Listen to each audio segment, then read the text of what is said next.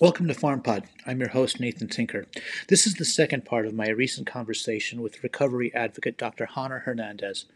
September is National Recovery Month, which is one of the reasons we invited Dr. Hernandez both to PharmPod and to provide the keynote address at the CPA 2022 annual conference.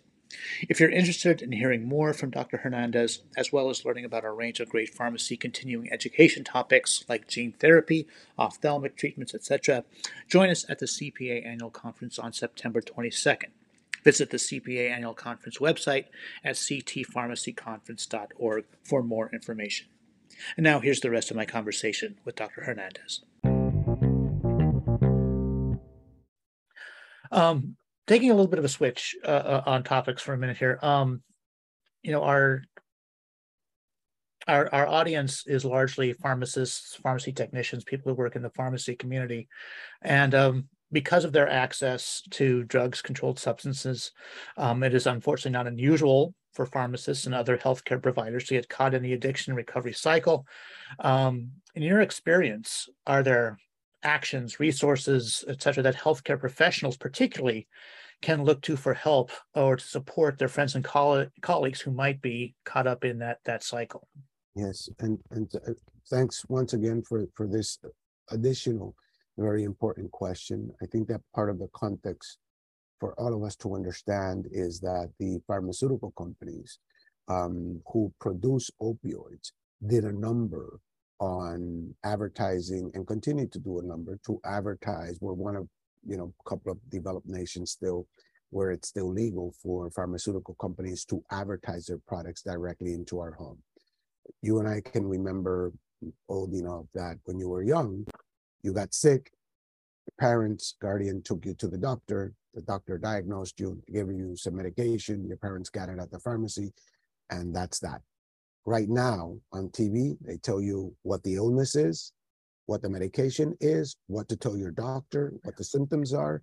And I know a lot of doctors who tell me, Haner, they, they're, they're taking my job away, which is to diagnose people and treat them, right? So that's a part of the context. And the Sackler family developed the model for advertising opioids into our communities. Yeah. They also developed a model for convincing doctors that these medications were not addictive. From 1999 up until today, over a million people have died of opioid overdoses in the country.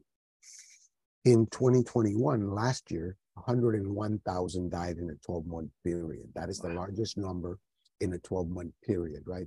Um, not yesterday, but the day before yesterday, August 31st, was Opioid Overdose Awareness Day right? So we had activities all over the country. There were activities in Connecticut, in New England, here in Massachusetts, that sort of thing. Now, what did that produce? It produced overprescribing. Mm. People who are in their 50s and 60s who use substances, 40s, late 40s, that sort of thing. When you inter- when we interview them, how did you begin to use drugs? They will say gateway drugs such as marijuana, tobacco, alcohol, uh, then I graduated to something else, then something else. And then I ended up doing heroin or cocaine, snorting, and then I injected that sort of thing.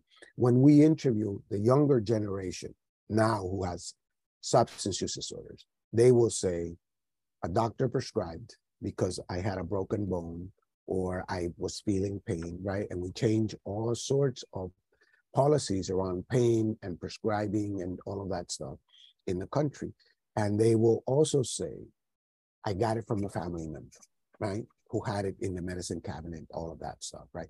We are now aware of that. The policy changes that have been that have taken place after we declared a public health emergency in 2017, October of 2017, have included educating doctors, mandatory, around what addiction is. You could go through medical school and not ever take a course on addiction. Imagine that, right? Yeah. Um, we now have it as mandatory. My understanding is that pharmaceutical staff are also being trained yep. in this realm, um, all of that. And those are all good developments. Um, having said that, I think that there are opportunities for all of us, including folks who work in pharmacies as well as doctors, to do a deeper dive into what addiction looks like, what substance use disorders are like, what is recovery, and how can we promote recovery. Um, and I am not just talking about one pathway of recovery.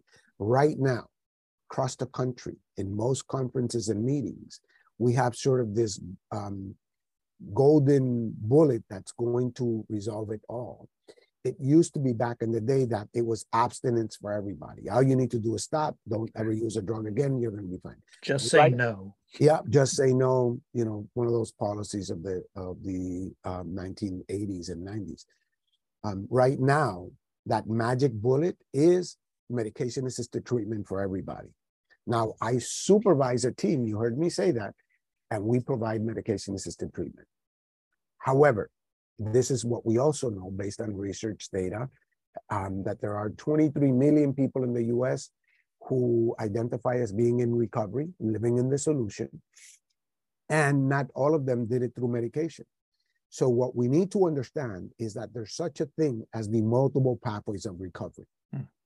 12 step, there's formal treatment, and by the way, let me just stop at treatment for a moment. Of all people who need help, only 25% need treatment, which means that 75% get better without treatment. 12 step is not treatment. That's NA, AA, GA, all of those things that have two letters in them. There's also holistic approaches in recovery.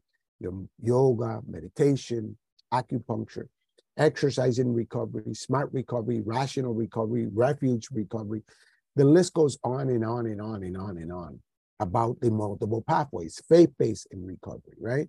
And so the takeaway should be for all of us is that there's multiple pathways. We should not impose on anyone any one pathway. What we should be about is providing options in front of people mm-hmm. so that they can select what works best for them. And if it didn't work, at the very least, they notice and learn that that didn't work, they can select something different. Right now, we're hell bent on telling people what to do. And that hasn't worked historically. It's not going to work now. And for pharmacists, for people who work in healthcare, for people who work in treatment, for the huge explosion of peer recovery workers that are in Connecticut in the emergency departments through the Connecticut Community for Addiction Recovery that I do some work with as well, and through other spaces and places. We need to be aware of the multiple pathways and we need to mm. work hard to put those pathways in front of people and to support people. And a pathway includes harm reduction because people get bent out of shape when we say harm reduction because they think we're condoning drug use. Right. Again, dead people don't recover. And there are people who are not willing to stop. And I want them to never get infected with HIV or hepatitis C. I want them to never die of an opioid overdose. So I will embrace Narcan. I will embrace harm reduction. I will embrace whatever it takes to keep people healthy and to the point in time that they move from pre-contemplation to contemplation to preparation mm. to action and then to maintenance that is my role right in terms of the work that i do but my role is to also speak to truth to power and to organizations and individuals who are trying to figure this out. Because we have many people with very good intentions. They just lack information and training. So i would encourage people to get as much training as possible from different places. At Faces and Voices of Recovery, we do messaging training, we do advocacy around policies at the federal level.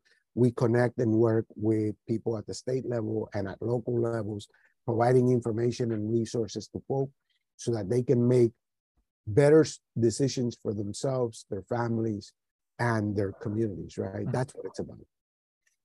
Excellent. Well, that that kind of brings us then to one of the reasons that we're so excited to have you as our keynote at the, the annual conference in a couple of weeks is that September is, is National Recovery Month. And uh, can you talk a bit about what Recovery Month is and uh, what organizations and the pharmacy community can do to support it and to acknowledge it? Yes. Um, so thank you for the question. Um, huge celebrations and rallies across the country um, in all sorts of communities, that sort of thing. Uh, so we kicked it off yesterday on the 1st of September. recovery is for everyone, every individual, every family, every community is the theme moving forward in terms of recovery. And um, Faces and Voices is in the forefront, as well as many other organizations nationally, to uh, promoting and supporting all activities that are happening throughout the country, right? And so um, the federal government also uh, supports Recovery Month in many different ways. That's everything from SAMHSA, the Substance Abuse and Mental Health Services Administration, to CDC, to HRSA, other federal agencies, that sort of thing. And um, there are resources that are put out um, from the federal level to organizations that provide capacity building, technical assistance, and the like at many different levels. I happen to work with the Addiction Technology Transfer Center out of Brown University in Rhode Island, where we support all of the New England rallies um, with actual funding so that they can organize what those look like in those specific states and local communities. And I can tell you from having spoken at many of the rallies, including the national rally last year in Texas, uh, because there is always a national rally and then there are the state rallies and then there's local stuff, that people from all walks of life show up. There's music, there's activities for kids, for older adults, there's food, um, there are speakers, um, there are, you know, motivational speakers, they're primarily people who are in recovery talking about what is possible.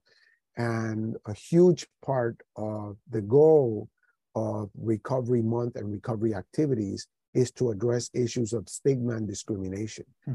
Because we know that you we can tell people till we're blue in the face 20% of this, 30% of that, 50% of this. That doesn't do anything to move the needle on stigma. The leading researcher on stigma and discrimination in the country is out of uh, Columbia University in New York. And what he has learned and what he teaches people is that what changes people's hearts and minds are personal stories. So, Recovery Month is all about sharing personal stories of the people who are in recovery primarily, but also their families and their allies, right? 23 million people, that's 23 million families. And if we count the allies, that's a huge movement of people across the country drawing attention to issues of recovery and celebrating the millions of people while remembering that we are nowhere near the end of any of these issues that are taking place because they have been developing for a very long time. Um, I am always um, taken aback when I when I go to recovery rallies because I, I, I get to meet really good people on the ground doing really good work. Um, some states even have recovery rallies behind the wall in prisons and jails. Rhode, Rhode Island does that, right? And so we're trying to bring the message to everybody that recovery is possible, that there are ways of talking about recovery that don't further stigmatize people. And if you've heard my talk here carefully, you notice that I stay away from terms such as addicts. I am not an addict. I'm a person in recovery. I live in the solution. I stay away from pathologizing people, calling people schizophrenics or bipolars or frequent flyers or very negative um, terminology that we use to describe people. We call people homeless. Um, we call people in denial, all of those things. We should use person first language. These are people experiencing homelessness, and there's a difference between calling people homeless and dehumanizing people than to calling, you know, utilizing people first language. So Recovery Month is about all of that, educating people and um, giving power to the recovery community so that we can continue this movement of encouraging others to join and supporting people in whatever recovery pathway of their choosing. Well, thank you, Dr. Hernandez, so much for for taking some time with us today. I, I, this is a lot already to think about, and uh, uh, I can't wait to hear your your keynote at the uh, annual conference on September 22nd. Thank you so much, uh, and we'll see you at uh, at the conference. Looking forward to it. Uh, once again, Nathan, thank you for the invite.